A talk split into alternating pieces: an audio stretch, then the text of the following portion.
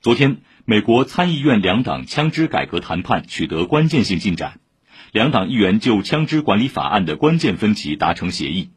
共和党首席谈判代表美国参议员科宁当天表示，四名主要谈判代表已经达成了一项协议，法案文本将很快公布。据了解，该法案将加强联邦枪支管理法，并提供最高达一百五十亿美元的资金，以防止未来的大规模枪击事件。